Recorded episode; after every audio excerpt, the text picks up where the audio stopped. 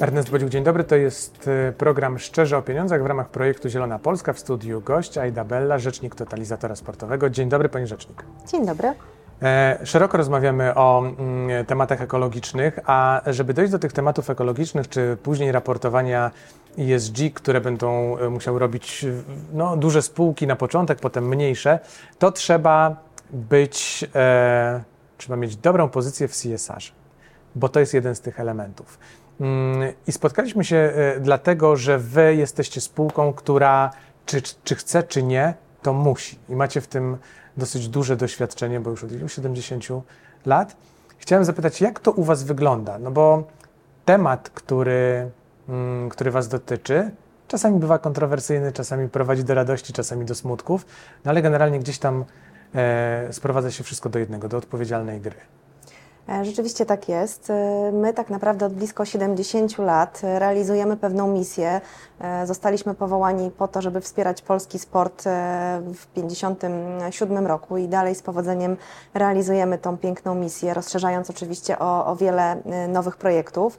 Natomiast no, jesteśmy spółką, która dba przede wszystkim o to, żeby zarówno produkty, jak i całe otoczenie totalizatora sportowego no, przynosiły pewną radość i były spójne z tym, co chcemy na co dzień realizować.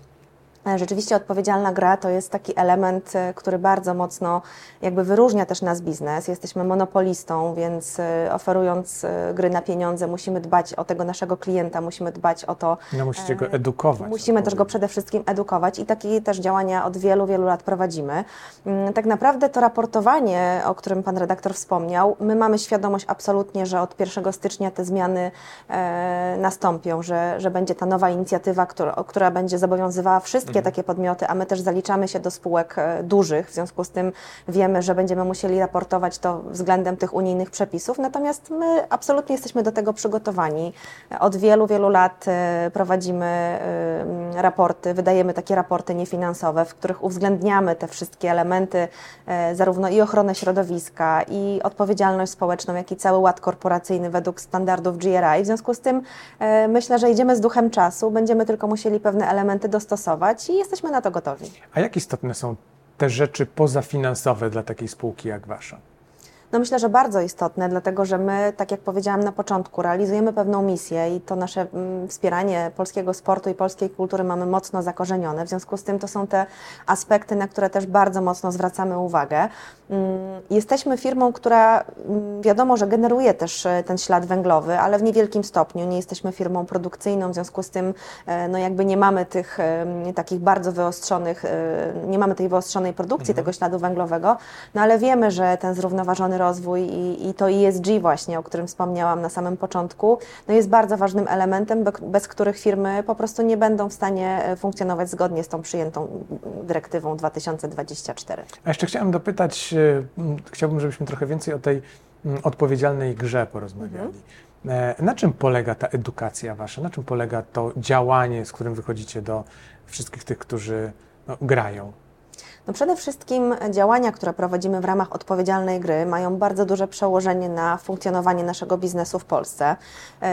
Jesteśmy zrzeszeni w European Lotteries i to jest takie stowarzyszenie, w którym jakby wszystkie loterie europejskie realizują pewne standardy i one są potwierdzone certyfikatem, takim niezależnym e, certyfikatem, który przeprowadzany jest przez audytora. Następnie audytor wysyła taką informację i wyniki takiego niezależnego audytu właśnie do European Lotteries i my takiej certyfikacji jesteśmy poddawani e, co dwa lata. To jest taka pełna certyfikacja. Co roku jest e, certyfikacja jakby częściowa, natomiast jesteśmy świeżo po, mm, po przyznaniu kolejnego, czwartego z rzędu certyfikatu, bo 2013 rok e, to, to ten rok, w którym po raz pierwszy taki certyfikat otrzymaliśmy. No i e, to jest bardzo złożony proces, ponieważ e, musieliśmy zaudytować 11 niezależnych obszarów w naszej, w naszej spółce. Oczywiście wiadomo, że biznes rządzi się swoimi prawami, natomiast wszystkie elementy zostały zweryfikowane i po raz czwarty otrzymaliśmy e, taki certyfikat. Co ważne, mm, to jest drugi certyfikat, który otrzymaliśmy po 2017 roku, czyli po znowelizowanej ustawie o grach hazardowych, bo jesteśmy rynkiem regulowanym, w związku z tym podlegamy pod e, ustawę o grach hazardowych i ta ustawa narzuciła nam e, rozwój linii biznesowych, czyli wprowadzenie monopolu na kasyno, jedyne legalne kasyno online i sieć salonów gier na automatach. W związku z tym mieliśmy świadomość, świadomość, że ta kolejna certyfikacja, która właśnie nastąpiła po tej nowelizacji ustawy, będzie nieco trudniejsza, no bo, no bo jak mówić o tym, e, że hazard jest odpowiedzialny? A no, mhm. jest to oczywiście zadanie bardzo trudne, ale wykonalne. I wrócę teraz właśnie też do, do początku e, tego pytania, czyli jak my prowadzimy te działania. Oczywiście nasze produkty w pierwszej kolejności mają znaczek 18. Oznacza to, że no wszelkie działania, zarówno sprzedażowe, jak i komunikacyjne, marketingowe, wszystkie muszą być kierowane do osób pełnoletnich i tutaj nie ma absolutnie żadnej taryfy, tak, nie ma żadnej taryfy ulgowej.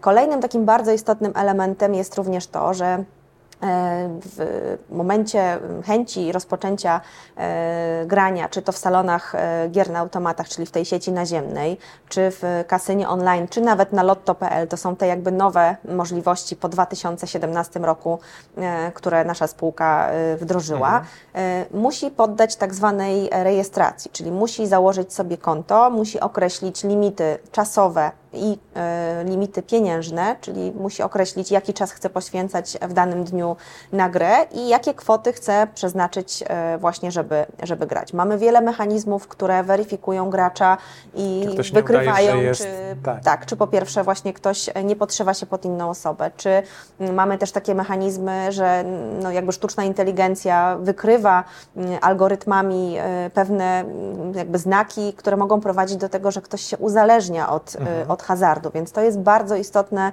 z punktu widzenia prowadzenia naszego biznesu, no bo my chcemy chronić przede wszystkim graczy y, i, i też naszych pracowników, tak, żeby te wszystkie mechanizmy właśnie z zakresu odpowiedzialnej gry były im bardzo dobrze znane. A proszę mi powiedzieć, my lubimy grać? Bardzo lubimy. Bo no, Kiedyś to była jedna z niewielu rozrywek, teraz tych rozrywek jest więcej, więc zastanawiam się, jak to się zmieniało, czy się zmieniło w ogóle, czy dalej puszczamy ten kupon z nadzieją, że się uda wygrać. No myślę, że najlepszą odpowiedzią na to, czy lubimy grać, e, są nasze wyniki finansowe, bo rokrocznie e, pobijamy rekordy, zarówno jeśli chodzi o przychody do Skarbu Państwa, jak i wpływy na polski sport i polską kulturę. Co ważne, 19 e, groszy z każdej wydanej złotówki przekazywanych jest właśnie na fundusze celowe i takie dwa najbardziej znane fundusze to Fundusz Rozwoju Kultury Fizycznej, którym zarządza mhm. Ministerstwo Sportu i Turystyki i drugi Fundusz Promocji Kultury, który, którym dysponuje Ministerstwo Kultury i Dziedzictwa Dziedzictwa Narodowego. I z tego właśnie e, wynika, z tych danych, że im więcej ludzie grają, tym więcej tych pieniędzy jest e, właśnie przekazywanych na te dwie ważne dziedziny życia społecznego, no bo mm, to jest też pewnego rodzaju ta misja, o której powiedziałam na samym początku, że oprócz tego, że Polacy grają, że jest to element rozrywki, że jest to mm, w zasadzie konkurencja dla innych platform, takich jak e, właśnie różne platformy, gdzie możemy oglądać różnego rodzaju filmy, czy chodzić do kina. My jesteśmy też pewnego rodzaju taką no, konkurencją właśnie dla tych platform i, i też trochę musimy zabiegać o tą atencję, ale myślę, że nasze, nasze marki są tak rozpoznawalne od wielu, wielu lat, że, że Polacy bardzo kochają e, nasze produkty. No, w zasadzie chyba już nikomu nie trzeba e, mówić to, bo totalizator ze sportem w ogóle się kojarzy, bo wy ze sportem jesteście bardzo blisko od dawna przecież, no, od zawsze. Dokładnie tak. Zostaliśmy w zasadzie powołani, aby wspierać polski sport po, e, po wojnie, gdzie no, można powiedzieć cała infrastruktura sportowa była zrujnowana i taki też był cel. Powstały wtedy zak specjalne zakłady specjalne, żeby, e, żeby właśnie wspierać i odbudowywać te obiekty sportowe. Nasza tradycja sięga już blisko 70 lat, e, bo zostaliśmy powołani uchwałą mm, w 57 roku. W związku z tym nie tak dawno obchodziliśmy też jubileusz 65-lecia i co ciekawe, przybliżyliśmy właśnie podczas tego jubileuszu mm, dzięki kampanii wizerunkowej jaką firmą w ogóle jest totalizator sportowy, jak mocno e, właśnie wpłynął na to, jakie dziś mamy wyniki sportowe, tak oczywiście mhm. dwutorowo, bo z jednej strony wspieramy te obiekty sportowe, a z drugiej strony mm, przekazujemy ogromne środki na właśnie tą część partnerską, sponsoringową. Jesteśmy związani z, z wieloma dyscyplinami, z wieloma e, organizacjami sportowymi. Jesteśmy sponsorem generalnym polskiej reprezentacji olimpijskiej, więc ta nasza historia i ta nasza noga e, wspierania sportu i kultury jest e, na bardzo wysokim poziomie.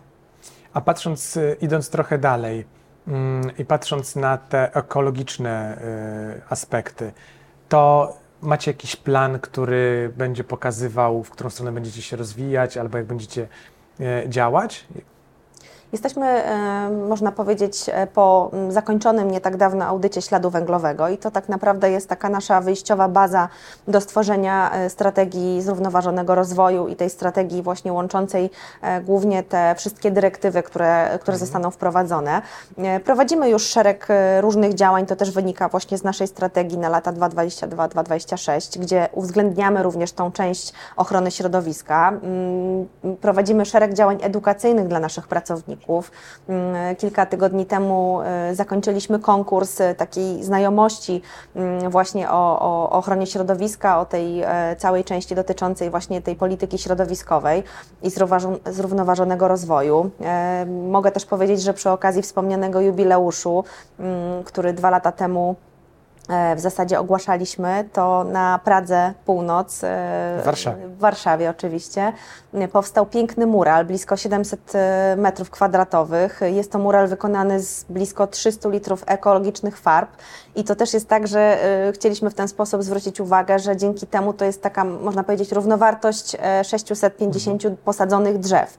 Prowadzimy również wiele działań w ramach naszej fundacji. Fundacja Lotto zorganizowała też e, sadzenie drzew e, w nadleśnictwie, więc e, robimy bardzo wiele takich małych rzeczy, ale też przede wszystkim ta edukacja, o której Pan redaktor powiedział, bo jeśli my nie zaczniemy edukować przede wszystkim naszych pracowników, czyli jeśli nie zaczniemy od siebie, to trudno, żebyśmy też realizowali te wszystkie działania związane z całą tą polityką zrównoważonego rozwoju. No właśnie zastanawiam się, mm, bo te działania to już są takie działania, które widać, one są gdzieś, gdzieś na dole.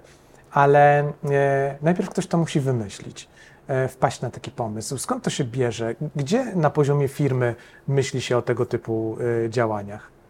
No myślę, Bo że... trzeba chcieć, prawda? Ktoś tak. musi chcieć. Myślę, że na pewno chęci to jest, to jest podstawa do tego, żeby takie działania, które chcemy zrealizować, zostały w sposób efektywny przeprowadzone. No bo jeśli nie ma tych chęci, to tak trochę jak, jak w sporcie. Ja mhm. zawsze szukam dużo analogii, jeśli chodzi o, o porównywanie do, do sportu. Jeśli nie ma tej pasji w działaniu, no to choćbyśmy nie wiadomo, jakie nakłady finansowe i jakie działania prowadzili, no to efekt końcowy będzie mierny. E, dlatego przede wszystkim zaczynamy od siebie. Mamy też e, w naszej organizacji specjalny dział, e, który właśnie jest poświęcony mm, tej, tej całej części ESG. Nie tak dawno ten dział właśnie przeprowadził ten cały audyt śladu węglowego. No i małymi krokami zaczynamy budować sobie tą strategię. To jest jakby taki nasz punkt wyjścia, bo tych pomysłów e, może być bardzo dużo, tylko chodzi o to, żeby one zostały w sposób taki efektywny wdrożone. Robimy też e, takie proste rzeczy w organizacji, właśnie poprzez edukację, poprzez konkursy, poprzez nawet to, że segregujemy śmieci. Dzisiaj wydaje się, że to może być już tak powszechne, ale, ale wciąż jest z tym bardzo duży problem, więc myślę, że te małe rzeczy, które e, wdrażamy, dadzą później wielkie efekty. No tak, żeby dojść na szczyt, to jednak to musi się składać z wielu małych kroczków. Tak jest. Dobrze, to w ten sposób spuentujemy naszą e, rozmowę. Bardzo dziękuję za wizytę w studiu. Aida Bella, rzecznik totalizatora sportowego. Dziękuję bardzo. Dziękuję bardzo.